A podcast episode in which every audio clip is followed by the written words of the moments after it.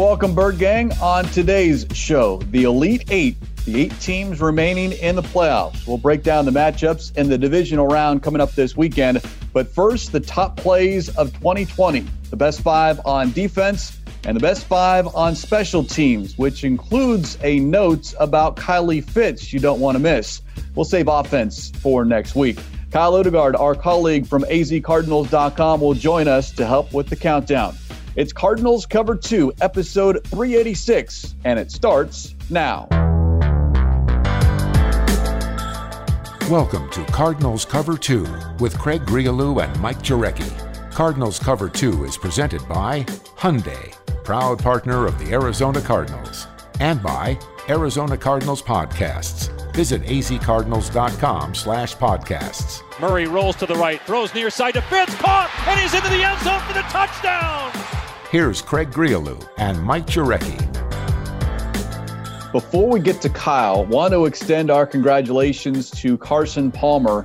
The former Cardinals quarterback is going into the College Football Hall of Fame, one of 13 inductees in the class of 2021. The ceremony will take place in December. Of course, before he arrived with the Cardinals, his college years, 5 seasons at USC, with the big one, that final year as a redshirt senior, won the Heisman Trophy. So no question, Carson Palmer deserves to be in that College Football Hall of Fame. Yeah, if you look at body of work, I mean, highly recruited coming out of high school, declares to go to USC, the first pick in the draft, sits his first year behind John Kitna, you know, forced his way out of Cincinnati just based on he knew the organization in his mind wasn't committed, got frustrated. I think he tried to make it work. I mean, until that playoff game when he got his knee hurt, they had really good weapons on the outside. In the running game, they had a good defense.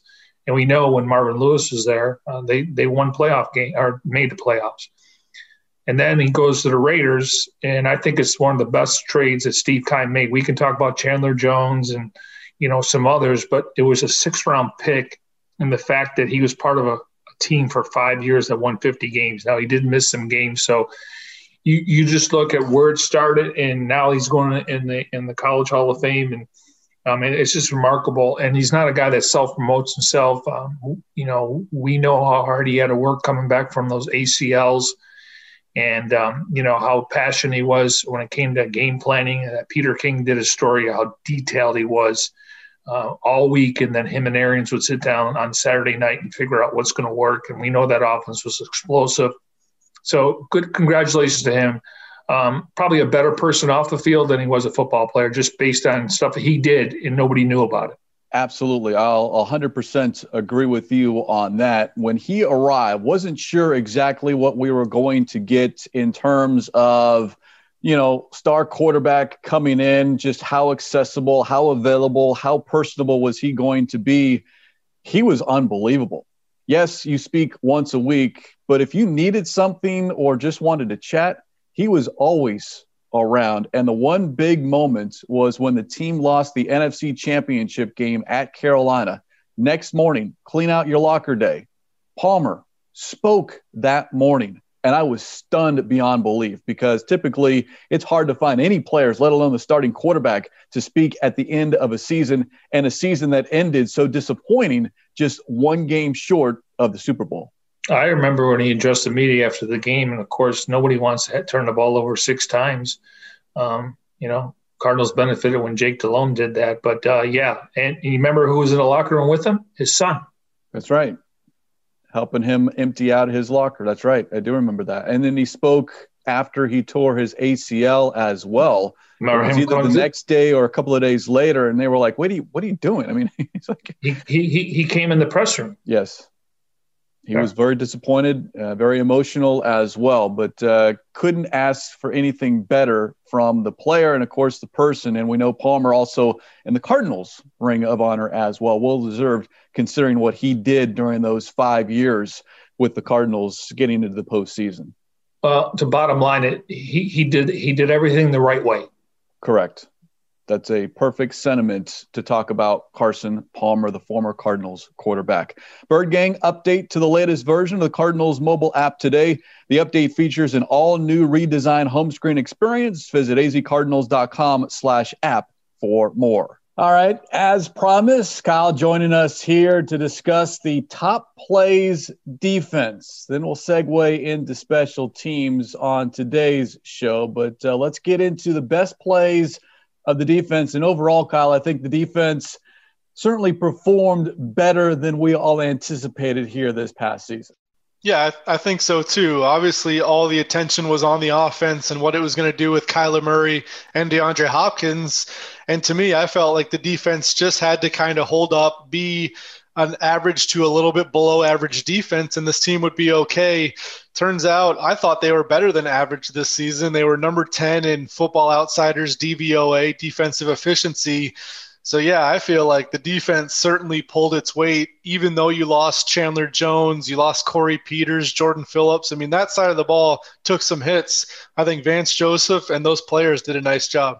Yeah, and it certainly is a reflection on what we saw this season as far as the top five plays by Vance Joseph's unit. Let's go with number 5. Budda Baker's first career interception. It happened on Monday Night Football against the Dallas Cowboys, and it happened with a cast on his hand, Kyle, after he had thumb surgery. Yeah, and that was really the one knock on Budda Baker, right? Like, he was a great player for his first couple seasons, and he didn't have an interception through his first 50 games. I think we all knew it was only a matter of time before he got his hand on the ball because he's always around the ball. He might not have elite ball skills like a Tyrann Mathieu or what we've seen with Byron Murphy, but Budda Baker doesn't have stone hands by any means. So once he got that play, I think he did a nice job breaking on that ball, coming up with it, like you said, with a cast on his hand, and it was good for him to get off that schneid. Yeah, when they announced that he was the highest paid safety in football, within like a couple minutes, they were like, this guy doesn't have an interception yet? Now, he did have a scoop and score, and he tells us he did pick off Lamar Jackson in the Pro Bowl, but that doesn't count. But it was just a matter of time. I mean, the way he's around the ball, the way they use him, he can line up in the slot, he can line up on the outside, he can cover down the field. So, you know, Craig and I have been talking about this for the last couple of days, and, you know, depending on what happens with Patrick Peterson and Chandler Jones in the future, I think he's going to become the face of the defense. The interception was a pass intended for Amari Cooper, the fourth of 4 takeaways by the defense in that game. Baker, by the way, finished with 7 tackles, 1 sack, 1 interception, and 1 forced fumble. Earned him NFC Defensive Player of the Week honors for the first time in his career. And, oh, by the way, the night before, he received the C on his uniform because Chandler Jones out for the season. The defense wanted to have another captain, and they named Budda Baker that captain for the remainder of the season. We will have another appearance by Budda Baker here momentarily, but the fourth best play by the defense in 2020, it happened in week 1, Kyle. Byron Murphy with the pass breakup against the 49ers to help seal that win, the first win of the year. Yeah, most of these on the list are takeaways or sacks, things like that. This was just an incompletion, but like you said, at the time of the game, it was so important. 49ers had a 4th and 5 at the Cardinals' 16-yard line, and they were down by 4. So obviously, if they get a touchdown there, they very likely win that game, and it all kind of came down to that play. And Byron Murphy, I thought, did a really nice job of breaking on that pass. As a rookie, maybe he sat back a little bit and wasn't ready to break on an out route like that, but he trusted himself, realized that they might be going toward the sticks on 4th down. I think the pass was a little bit behind Trent Taylor. It wasn't the greatest pass, but even so, Byron Murphy did a nice job on that play, and it really wrapped up a very impressive win looking back. Like, that was arguably one of the top 3 victories of this season for the Cardinals. Yeah, you know, considering they went toe-to-toe with them the year before, unfortunately lost both games, but they were in position both times. The Niners got a late score in one of those games, but I thought it set the tone. You know, obviously, you know, they come home and host the Washington football team. You're thinking, all right, you're looking at the Lions.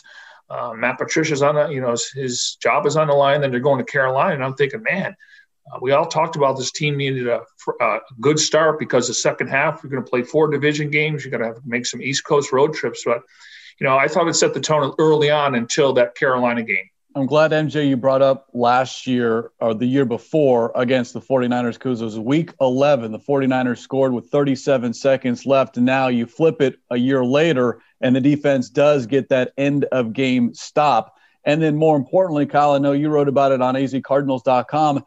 In week one, you saw the growth from year one to year two of Byron Murphy. Yeah, I think Byron Murphy showed that he's a guy who is worthy of being that second-round pick and being the first pick of the second round. He's somebody who still isn't perfect defensively, but corner is such an important position, and the Cardinals have a lot of question marks on the outside at corner now with Patrick Peterson being an impending free agent, Dre Kirkpatrick, impending free agent. But it's good to know that you have Byron Murphy in the slot playing well, and he should just continue to grow because he has the tools. He was a little bit raw coming out, and I think he's going to make another jump next season. Yeah, you can just see the way he attacks the ball, his cover skills. And when you're covering these slot corners, we know they run the crossing routes and they run the slant routes. And if they face the defensive back, then they're going to get yards after catch. I like the way he tackles in the open field. And I think, just from talking to Vance like we all did during the season, you can see the confidence was there, and I think it's a lot of it has to do with playing his natural position. So we're curious to see how that shakes out because you need two corners and you need a slot corner. But I thought, last year, he may have given up 8 or 9 touchdowns. We always talk about it at one point, and Cliff talked about it. He was covering Julio Jones, and that's just not a great matchup. And we know there was so much communication until the late in the season. So I think from a confidence standpoint, I think he's playing more free.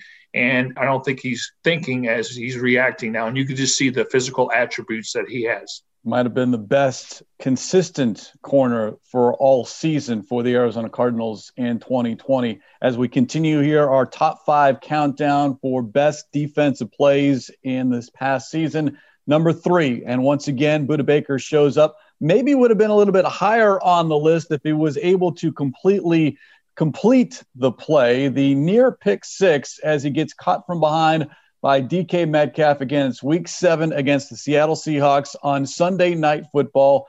Russell Wilson, by the way, and this is a stat from Mike Helm, StatWiz, as we call them here on Cardinals Cover 2. Wilson had attempted 251 consecutive pass attempts without an interception against the Cardinals at State Farm Stadium.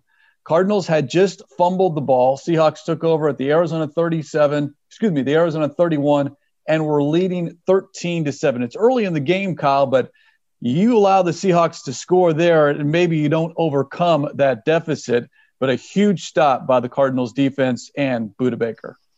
Yeah, I think this is certainly the most memorable defensive play of the season. I doubt anybody would debate that with everything that went into it. First of all, I think we need to give serious props to Budda Baker because it sounds like that Chris Carson was not even his guy on that play. The Cardinals defensively were a little bit mixed up on what was going on, and I think Russell Wilson saw that, and that's why he lofted that pass so high because he thought he had a walk-in touchdown, and instead Budda Baker read it, made a great play, and I think we all thought that was a pick 6.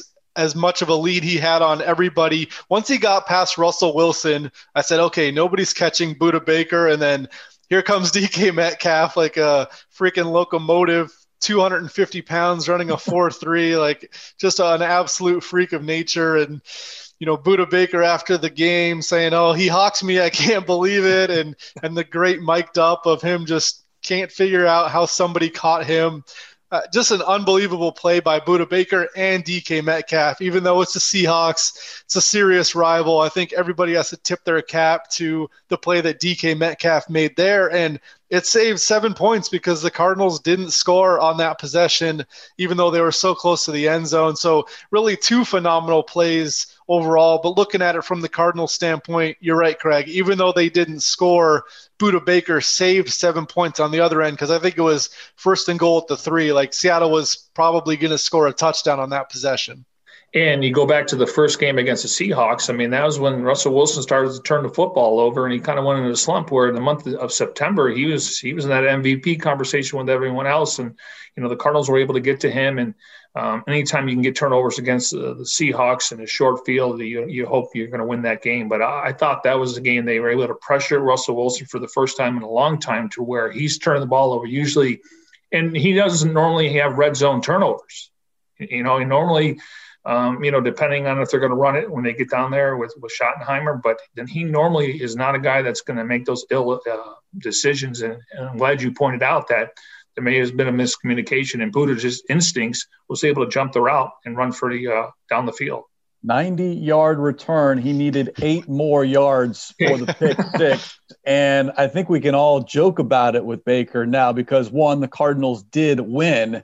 And it's certainly, I think, the single greatest effort play that I have ever seen live, talking about DK Metcalf, because as we're watching Baker run towards the end zone, all of a sudden there's this other colored jersey that's tracking him from behind, catching him and then tackling him. And I'm like, wow, that just really happened. And you're left with, okay, what was more impressive, the interception or the play by Metcalf?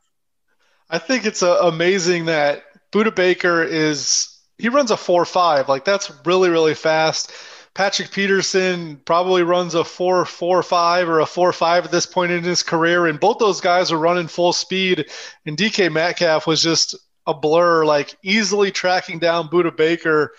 Unbelievably impressive play, and yeah, I mean, it has to be that good of a play for us to be talking about a Seahawk for this long, but I think DK Metcalf deserves it, man. There's just a great play, and all the memes that resulted from it were pretty high quality as well. Yeah, and listen, we all three were at the Combine, and the knock on Metcalf was a one-trick pony, but we knew he had speed, and he wasn't very productive in college. He had a neck injury, but obviously a lot of teams passed on him, including the Seahawks twice, but that shouldn't have surprised us. I didn't know who was chasing him at first, and I'm thinking, man, this guy can run a 4.3, and a 4.3 next to a 4.5, you're going to catch him, and that's what happened. A physical freak talking about DK Metcalf. All right, enough of the Seahawks talk here. Let's focus back on the Cardinals. The second best defensive play of 2020, and it belongs to Haason Reddick. The strip sack, which was the 5th and final sack of his day against the New York Giants, week 14. By the way, that was the 2nd sack on that drive and the 4th sack in the 4th quarter, and the 5 sacks setting a franchise single game record. He also had 3 forced fumbles, 6 quarterback hits, 2 tackles for loss. And yes, he was named NFC Defensive Player of the Week. So the entire game was a defensive effort by Haason Reddick. Yeah, I know it's, plays of the year individual, so that's why we kind of chose the 5th one, but it's really a recognition of the way he played throughout that entire game. Such a breakout performance for Haason Reddick, and we talked about it at the time, but how nice it was to see him rewarded for all his hard work. A guy who was a first-round pick, who didn't pan out at all at inside linebacker, and he came in as a backup outside backer, thinking maybe he would play in pass rush situations only, but that game really springboarded him to becoming, the number 4 player in sacks in the entire NFL on the season. Just a great year, and that play in particular, I think, kind of summed it up because he has this special speed on the edge where it's almost Von Miller-esque, where he can really get around guys because of his athleticism. And Andrew Thomas, the Giants tackle, just had a really tough time keeping him in check the whole way. And on this player in particular, he ducked right under him, got the sack, and the forced fumble is important too. I mean, if you can get the sack, that's great, but anytime you jar that ball loose, it's even better. And Chandler Jones has done that really well the last couple seasons, and Reddick showed it too, where he had 6 on the season. I think that play was a good microcosm of how dominant he was against the Giants. Yeah, I mean, he put up numbers in one game that guys probably couldn't put up in a month. I mean, the forced fumbles, the sacks. The thing is, when you look at Haason Reddick, though, games I want to say through 7 through 11 did not have a sack. Correct. Didn't have a quarterback hit, so maybe he was pressing a little bit, but we know that they're taught to reach for the ball, and I don't think he gets enough credit for his speed. And once he's able to figure it out, because last year he said he was over pursuing at times late in the year when they put him out there, And again, they're going to have to make some decisions here because, you know, Reddick's going to be a free agent. We know the cap's going down. Golden's going to be a free agent. At least they own the rights to Dennis Gardeck. So it'd be interesting to see if there's a market out there. We know, you know, pass rushers aren't growing on trees, but is it a one-year deal to prove it again? Maybe 1 year, $8 million somewhere else, or the Cardinals try to retain him. It's going to be interesting because he definitely showed his upside. And to me, in this system, he can flourish. Yeah, 12.5 sacks, and certainly the forced fumbles, tackles for loss. He finished in the top 5 in all 3 categories, the only player to accomplish that in the National Football League. All right, the number one play on defense in 2020, and I don't think it's a surprise given the stage and given the opponent, Isaiah Simmons in overtime, the interception of Russell Wilson to help set up the game-winning field goal. What was so fascinating about this play, Kyle, is not only was it Simmons' first career interception, but he only played 5 defensive snaps the entire game, and that was his 5th defensive snap. Yeah, and if memory serves me right, there might have been an injury to one of the linebackers that made him get on the field, but that's really why you drafted him in the top 10, because he can be up there pretending the blitz, and then if the call is for him to drop into coverage, he's able to get 10 yards downfield into the zone really quickly because of his athleticism. And Russell Wilson was fooled on this play. He thought the all-out blitz was coming, so he tried to throw his hot route. Yep. But even in that situation, if it's a less athletic linebacker, maybe he doesn't get there in time and can only deflect it or get in the passing lane, and it's incomplete. And if that happens, the Seahawks punt, and that game probably ends in a tie. But instead, Isaiah Simmons makes this great athletic play and then sets up the Cardinals to win that game, which, looking back, besides the Hail Murray and the win over Buffalo, that's probably the second highest peak of the season, where you got to 5-2 going into your bye. You're really excited about what's going on. You just beat the Seahawks. And yeah, a very cool moment for Isaiah Simmons and a little sign of things to come, because after that, his role started growing. He started making more impact plays. But to me, that was the first real moment where I said, okay, this is the potential that Isaiah Simmons can be as a linebacker for the Cardinals. And that's kind of probably one of the first, maybe the second time that we got a chance to see that jet package. I want to say either Hicks or Campbell was out because Vallejo made a tackle in that drive, and that it just gets overlooked. But I'm just glad he caught it, because you're right. I mean, all the receivers were running their routes, and Wilson thought one was going to do it as a hot route, and they all were still running, and he was in great position. He catches the ball. And I think if you give him a full off season, get stronger, you know, give him the entire OTAs, the mandatory minicamp, and a couple preseason games, he will be the starting inside linebacker next to Jordan Hicks, and he'll be a 3-down backer that can do a lot of different things. And you look at him and Budda, the position flexibility can really help this defense. And they're young, and they're, you know, you could just see they haven't reached their peak yet, obviously, for Simmons. By the way, Simmons' first career interception and first career sack, both coming against the Seahawks quarterback, Russell Wilson. All right, quickly recap the top 5 plays defensively by the Cardinals in 2020. Number 5, Budda Baker's first career interception against the Cowboys. Byron Murphy's pass breakup to seal the win week 1 against the 49ers. Number 3, Budda Baker almost picked 6 as he was caught from behind by DK Metcalf. Haason Reddick's 5-sack day against the New York Giants, we highlighted that 5th and final sack, the forced fumble that he caused. And then number 1, Isaiah Simmons' overtime interception against the Seahawks that helped set up the game-winning field goal. All right, so we all love Dennis Gardeck. I mean, 7 sacks and 93 snaps. And I had Gardeck with number 4, with those inside moves against the Jets. I'm shocked because he was kind of one of the bright spots, but when you start mentioning Haason Reddick, who obviously had a better year, you know, you look at Byron Murphy, we know they set the tone for the first game of the year, and then obviously Baker getting his first interception. So Dennis Gardeck didn't make the cut. I had him at number 5, MJ, and I took away Baker's first career interception just because he was already in the top 5. And I was like you, I wanted to reward Dennis Gardeck for what he was able to do, especially that game against the Jets. He had never played defense at all during his entire career, and all of a sudden he gets 2 sacks with Chandler Jones on the sidelines.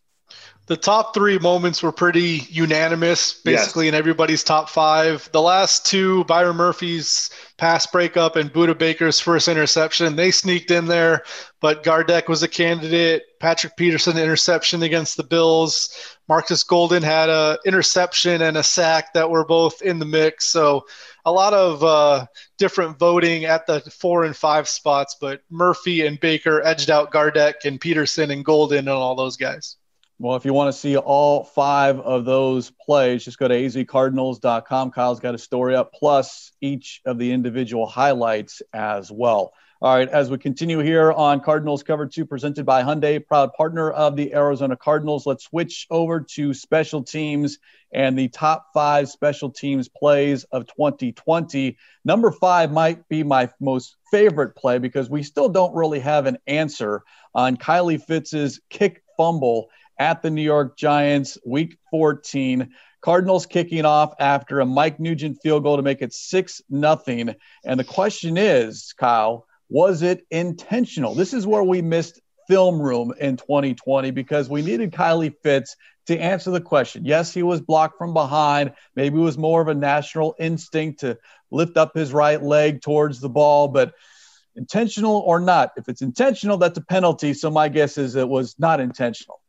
I'll give you a Cardinals Cover 2 exclusive right here because I didn't talk to Kylie Fitz, but I talked to Jeff Rogers a couple weeks ago. This didn't make it into my story, but I asked him about that play. He said, it's not a teaching point. You don't teach somebody to kick the ball out, and it was unintentional. Just fortuitous for the Cardinals that Kylie Fitz did get his foot in there. And you're right, he just kind of got blocked and his foot came up and popped the ball right out from Dion Lewis. And Trent Sherfield made a nice play to jump on it. It seemed like Trent Sherfield, no matter if the ball is on the ground within a foot or 5 feet of him, he's going to be the guy jumping on it. But a fortuitous play for the Cardinals and then a nice play by Trent Sherfield. Second fumble recovery, MJ, for Sherfield, by the way, in as many weeks. He was always around the football. Yeah, and we always talk about, Gardeck and Sherfield and Zeke Turner on special teams, and here's Kylie Fitz. Obviously, when you're going to dress on game day, get a chance to play a little outside linebacker, you're going to have to, play on teams, and that's probably why he's still on the roster, and, he's a good depth guy, so good to see him has some success where he's not getting a ton of playing time on defense. All right, as we continue here, top 5 plays on special teams. Number 4, Zeke Turner, who we'll talk about more as we count down. But the blocked punt against the Eagles happened in the first quarter. Cardinals ahead 9-0, and it was a block that helped set up Chase Edmonds' 6-yard touchdown catch that made it 16-0 at the 2:18 mark of the first quarter. At that point, I think we all anticipated a blowout win for the Cardinals over the Eagles. Didn't happen that way, but once again, Zeke Turner, Johnny on the spot, if you will. Yeah, I think if we named a special teams player of the year, it would be unanimous for Zeke Turner with all the plays he made, and he's going to be a notable name on this list coming up too. But I think the play against the Eagles, I think he said he wasn't even touched on that one, so that might have just been an issue of what Philadelphia did with their punt kicking team. But even so, it's always kind of dicey because when you get in there, you have to get a part of the ball if you're going to run into the kicker or run into the punter because it's a flag if you don't. So I think a lot of guys are hesitant in those situations. They don't want to get the penalty, but Zeke Turner realized I can block this punt, and he did a nice job of really going all out for it. And there were about 6 Cardinals running after it. If it doesn't go out of bounds, they easily scoop that up and get a touchdown on special teams. But like you said, they scored, and we didn't know it at the time that touchdown would be so important. But considering the Cardinals were up 16-0, that game was tied at 26 a couple hours later. So that punt block turned out to be really important for that victory. Yeah, and you wonder if Jeff Rogers was able to see something during the week because sometimes, they're planning to return. And in this case, I mean, and I got to think that guy has the authority if they see a certain formation to do that and make sure everyone knows about it. So that's why I think we're all like Jeff Rogers, assistant head coach, special teams guy. I think, he wants to get the return units a little bit better next year or this year. But for the most part, I mean, that's stuff you watch during the week. And if you feel like you got an angle, go for it because, they work on stuff every week, but we don't see it until the game comes. Number three on our top five plays of special teams, Zane Gonzalez, game-winning field goal against the Seahawks. Again, we're talking about week 7. This was really redemption for Gonzalez, who had missed from 41 yards earlier in overtime that would have won it. So here he gets a second chance, and he sent the game into overtime with a 44-yard field goal as time expired. So it was one of those games, Kyle, where we were cheering Zane and then booing Zane and then cheering him again. And what stands out is he received a game ball, but was kind of reluctant in accepting that because he got a second chance to really win that game for the Cardinals. Yeah, and when he missed that first overtime kick, I think all of us doubted whether the Cardinals would even get the ball back because it felt like the Seahawks were going to march into field goal range and score and get the win. So going back to Isaiah Simmons with that great interception, and that was the big play, but the work certainly wasn't done at that point. The Cardinals had to move the ball a little bit and get Zane Gonzalez in range, and then he had to make that kick. And it wasn't a short one, like you said, Craig, and important for him to kick it through right after he missed one, and he was able to turn around and make it. And obviously that was a clutch kick that he converted. And then later in the season, he missed some of those type of kicks and then got hurt. So definitely a mixed bag of a season for Zane Gonzalez, but this was probably the highlight where he helped his team beat the Seahawks in a very important game. Well, the one prior to that, we were both sitting in the press box and we're watching. And we're like, this thing is not long enough. And then he literally, I didn't know until a couple weeks later, he literally looked at Brewer or Andy Lee and said, I don't know what happened. They're like, okay. I mean, it was, I just remember sitting in the press box next to Craig and I'm like, okay. And then boom. So yeah, it's unfortunate that, you know, when you're in the NFL, you got close games, and give Mike Nugent a lot of credit because he came in and gave this team a lift. I think we were somewhat concerned about his kickoffs. That wasn't an issue. Maybe he doesn't kick 55-yarders, but at least it was consistent from his part. So, you know, he's 37, 38 years old. So I still think they believe in Zane. By the way, Kyle, did I hear you correctly? You used the word clutch with respects to Zane Gonzalez. I thought the analytics didn't really believe in clutch. There can be clutch moments. There's not a clutch gene. So it was a clutch kick right there because I already know the result, but I'm not going to say that somebody is going to make or miss because of a certain gene. So, okay, Kyle, did they get momentum from the Simmons interception? No, they didn't get any momentum, but they got the ball back with a chance to win. Speaking of momentum, at least you're consistent. It leads us to our number 2 special teams play of 2020, Zeke Turner with the first of his 2 block punts this past season, but this was a block punt against the 49ers in week 1. The setup, the Cardinals trailed 10-0 just 5 minutes into the game. 49ers scored on their first 2 possessions. On their third possession, though, they go 3 and out, and Turner rushes up the middle, blocks the punt, Gardeck recovers, and then on the very next play, Kyler Murray throws a 10-yard touchdown pass to Chase Edmonds, and as we said that day, turned the game around completely, and as the broadcast said as well, Dave Pasch and Ron Wolfley, changed the momentum of the game. Why are you doing this to me? I mean, yeah, at 10-0 against the defending NFC champions on the road. And at that point, San Francisco had pretty much everybody healthy. I think Deebo Samuel and Brandon Ayuk didn't play in that game, but that defense was full go, a defense that was super elite the season before. And that was a game that looked really bad for the first 5 minutes or so when you're already down 10-0. And I was thinking, okay, are they going to get blown out in this game? And then Ezekiel Turner comes up with this fantastic play. Cardinals score, and then they're back in it. And then it's 10-7, and you're settling in, and you feel like, okay, we're not going to get blown out. So I do think from an emotional standpoint, that did help settle them down. I don't know if the Cardinals got any momentum from it, but they certainly went from down 10 to down 3 in a heartbeat, and that helped them come back and win. Yeah, I remember that first game, and I don't know if that's what Kyle Shanahan thought of Isaiah Simmons. Remember those first couple of plays? He targeted him, and they had like a 56-yard touchdown. Was it? You know, but after that, you know, things settled down. But you could see, you know, knowing that where's he going to play? Is he an inside? Is he a safety? But they targeted Isaiah Simmons on those first couple drives and advantaged Kyle Shanahan. All right, so that leaves us with one last play, and that would be Andy Lee's fake punt pass to, once again, Zeke Turner against the Eagles. Perfect execution here. The offense had stalled. It was 3rd and out. So you're looking at a 4th and 2 at your own 33-yard line of a 26-26 game with still basically the entire fourth quarter left. And Lee throws a 26-yard pass to Turner to keep the drive going. The drive didn't result in any points, but it flipped field position. Defense got a 3rd and out, and then the offense responded with the game-winning touchdown, Kyler Murray, to DeAndre Hopkins. Yeah, and like Mike said earlier, Jeff Rogers does a really good job of drilling down during the week and figuring out weaknesses on the other special teams unit, and they clearly felt like this was a play that would be open and they could make it work because that's a really pivotal spot in a game, early fourth quarter, tie game. If this ball falls incomplete, you give the Eagles possession at the Cardinals' 33-yard line, and you're already in field goal range to start that series. So a lot of guts being shown on that play. And it was, I think, 4th and 2. So you could have done a fake punt run in that situation when you only need 2 yards. And that would make sense to a lot of people.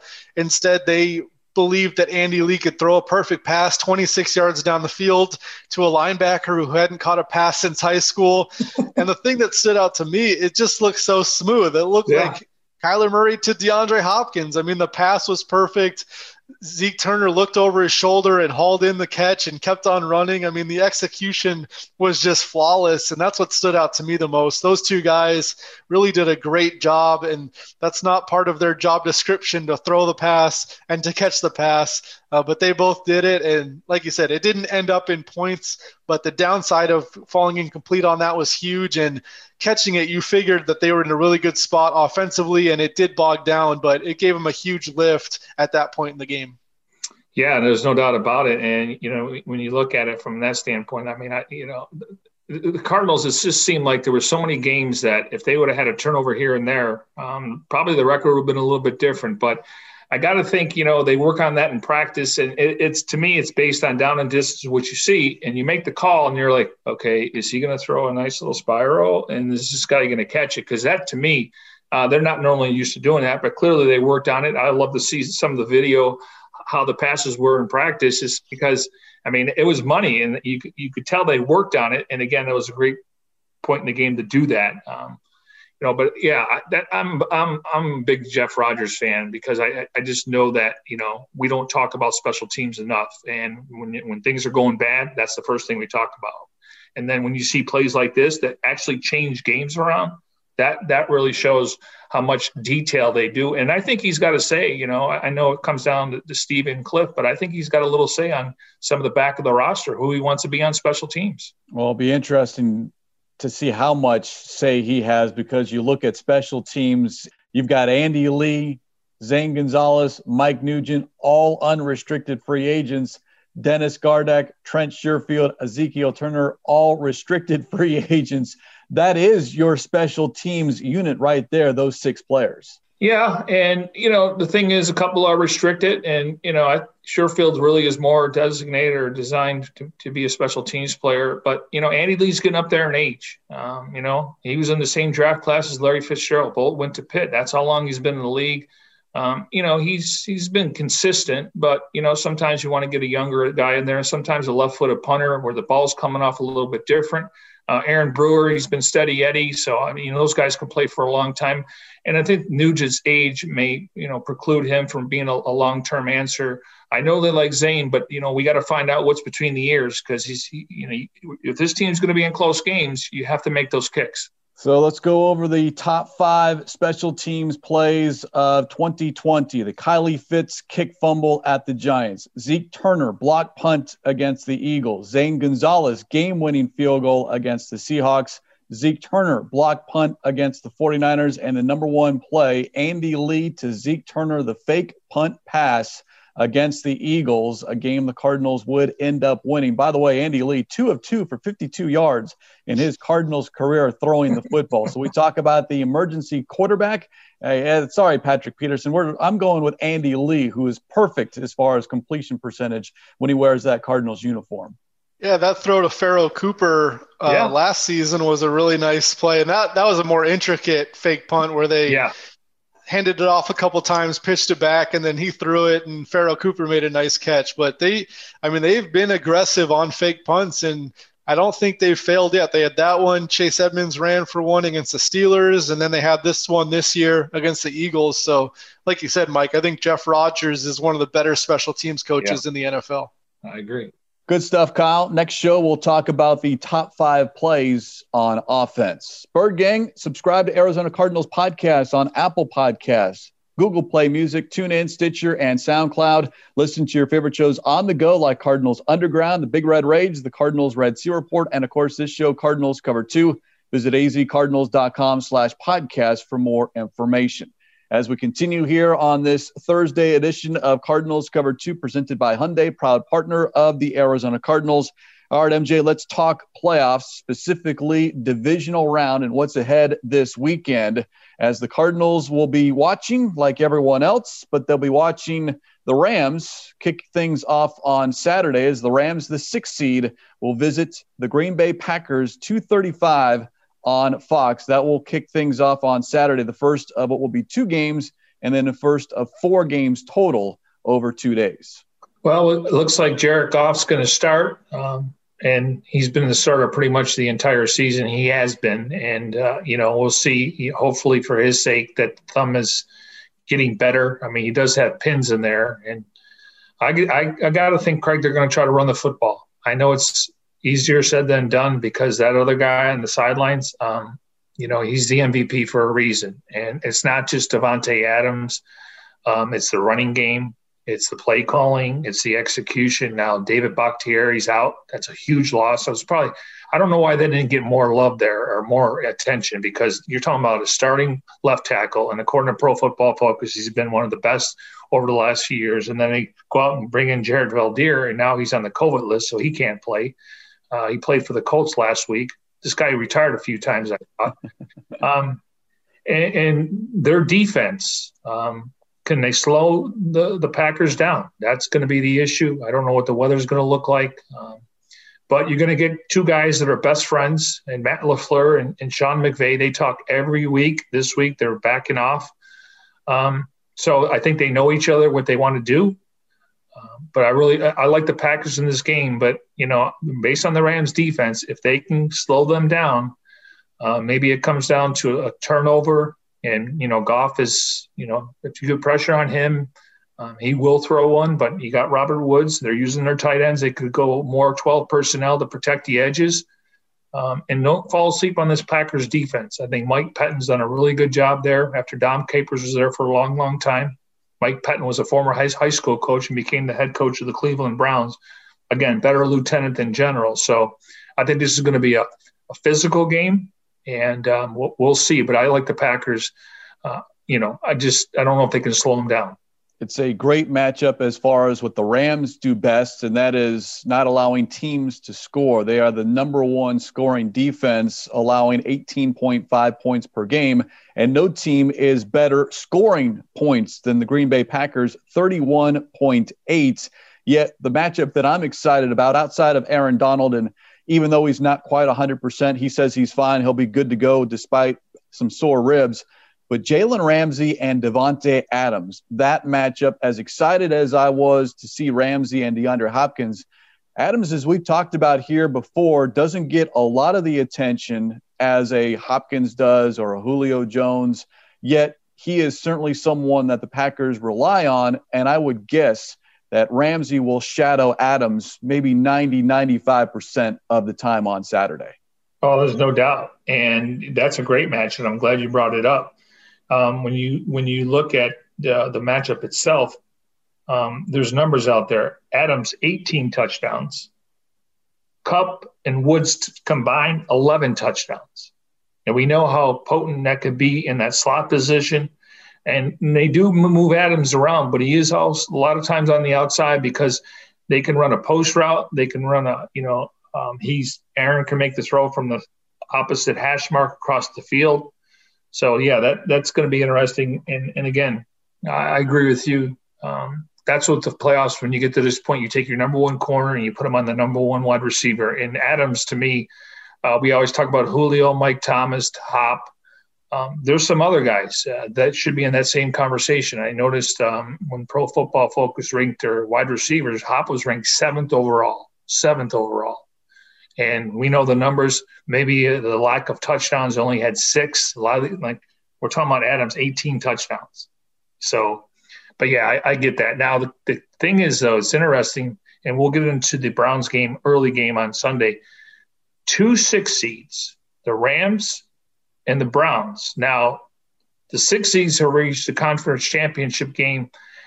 Tennessee, Green Bay, Jets, Baltimore, Philadelphia, and Pittsburgh. And a few of those teams went on to win the Super Bowl. Green Bay in 2010 and Pittsburgh in 2005. So the Cardinals were a 4 seed when they went to the Super Bowl. And, you know, and they had to play on the road pretty much every week. They didn't, unless they got to the conference championship game. So it looks like, you know, if the 1 or 2 seeds don't lose, well, the Rams would be out then if they lose. But it's interesting that you could see another one of the 2 6 seeds playing in the next round. Now, clearly on paper, they're not favorites. No, but I certainly could see the Rams pulling an upset on Saturday at the Packers. And again, that's the game first on Saturday, and that will be followed by Ravens at Bills, Baltimore, the 5 seed, Buffalo, the 2 seed. 6:15 is the kickoff on NBC. Baltimore's won 6 in a row, Buffalo 7 in a row, but everyone's going to be focused on the 2 quarterbacks, Lamar Jackson, Josh Allen, 2 of the top quarterbacks to come out of 2018 draft class. Jackson at number 32, Allen number 7. And I know you're a little bit biased in this matchup, so I'll agree with you. I think the Bills win this contest. This isn't broadcast in Western New York, is it? Are you gonna do a 180 on me here? Well, I mean, you're asking me to pick the game. I like the Ravens in this game. Wow. Even though forecast calls for snow for Saturday nights in Buffalo, and Lamar Jackson admitted he has never played in that kind of weather. So that is also something to pay attention to. True. And the Bills will have, you know, fans there. And even though it's, you know, a whole 60 or 65,000, you could still hear them.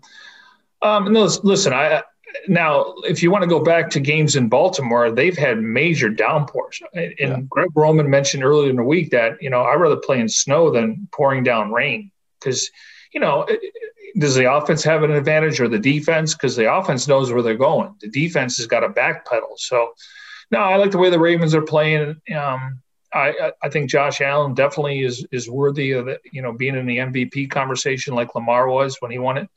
I think the Bills are, you know, they've been building for something. And, you know, we'll see. Mike, I guess I'm saying, can they win another playoff game? Because now you're getting down to the nitty-gritty. And on paper – you would think they would face the Chiefs in the AFC Championship game. But for some reason, I like the Ravens in this game, and I don't know if the Ravens defense gets enough credit.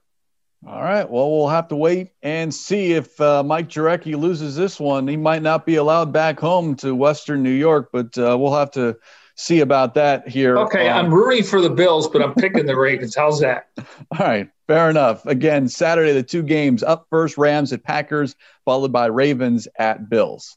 Now, speaking of that, and it's been talked about all week, all 4 starting quarterbacks remaining in the AFC are under the age of 26. The first time ever that all 4 starting quarterbacks in one conference and divisions are under the age of 26. Josh Allen's 24, Lamar Jackson's 24, Patrick Mahomes 25, and Baker Mayfield 25, which you're going to get into those games coming up here. Now, the flip side of all that is over on the NFC, you have Tom Brady, Drew Brees, and Aaron Rodgers. They've combined for 8 Super Bowl victories. Of course, Brady has 6 of those. So you have the young guard and the old guard, and we'll see what happens. But the other matchup out of the AFC, you brought up Baker Mayfield, the Browns, the 6 seed. This is on Sunday now, Bird Gang. Browns at Chiefs, 1:05 p.m. on CBS. And the big question is, can Cleveland continue this run? Of course, standing in their way is the defending Super Bowl champions. Yeah, and, you know, a lot of people are going to look at, you know, the Chiefs. I think they won 6 games with 1 score or less. They haven't blown teams out. You know, I think Tony Dungy had the recipe where, You got to try to keep them in the pocket. We know that, you know, with they can run the ball. They got a really good offensive line. They got guys that can stretch the field. They got a great tight end in Travis Kelce. Cleveland, it's a great story. They're going to run the football. Just what we were talking about with the Rams. They got probably the best 1-2 punch in football with, Nick Chubb and Kareem Hunt. And they're going to get Joe Patonio back. Kevin Stefanski's going to get back there. Their defense, Myles Garrett is worthy of picking the first pick in the draft. So, again, can they slow them down? I don't think both teams play in cold weather, so that shouldn't be a factor. Now, it's a big spot for Baker Mayfield, and he's played in big games now towards the end of the season, even though they did lose in Week 17.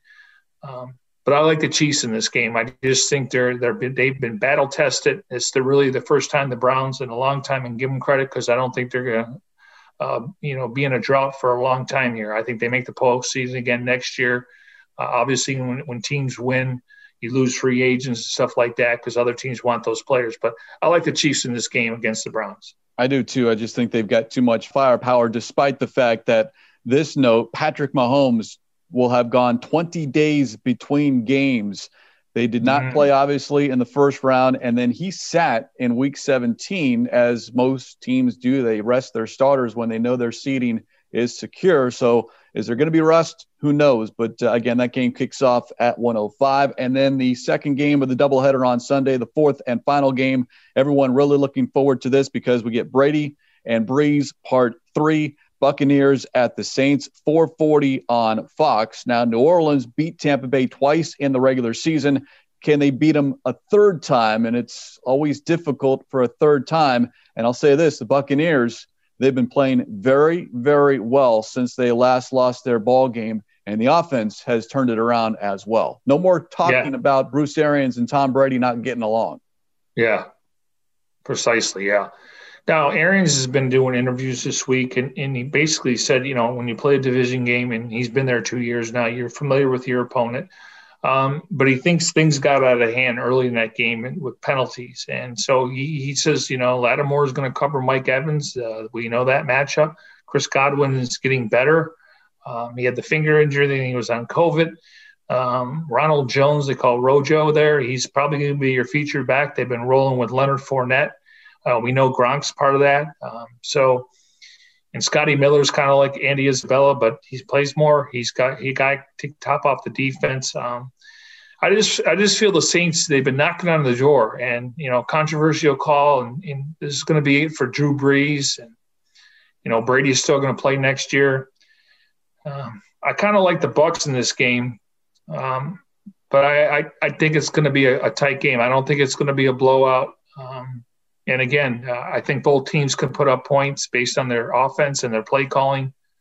But I like the Bucs in this game, just from a standpoint of Todd Bowles and his defense. I think they can slow him down. I don't think they can shut him down, but I think they can slow him down. So I'm going to go with the Bucs, but I wouldn't be surprised if the Saints win.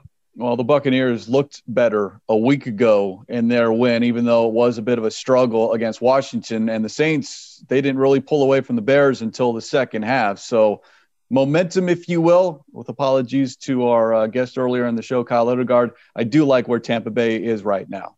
Well, some people think this is the best weekend in football because now, we got 4 games, and then we got 2 games and 1 game. So it's 7 games left in the season. And, usually the cream rises to the top. But I'll say this, though. I mean, when you get to this point, just look at the quarterbacks and the head coaches combination. Yes, Matt LaFleur walked into a good situation. Arians moving on from Jameis Winston to get Tom Brady. But the other guys, they've been in the same system for a couple of years, Josh Allen, Lamar Jackson. And I think there's a reason why when you look at these teams, that's why they're playing in the postseason.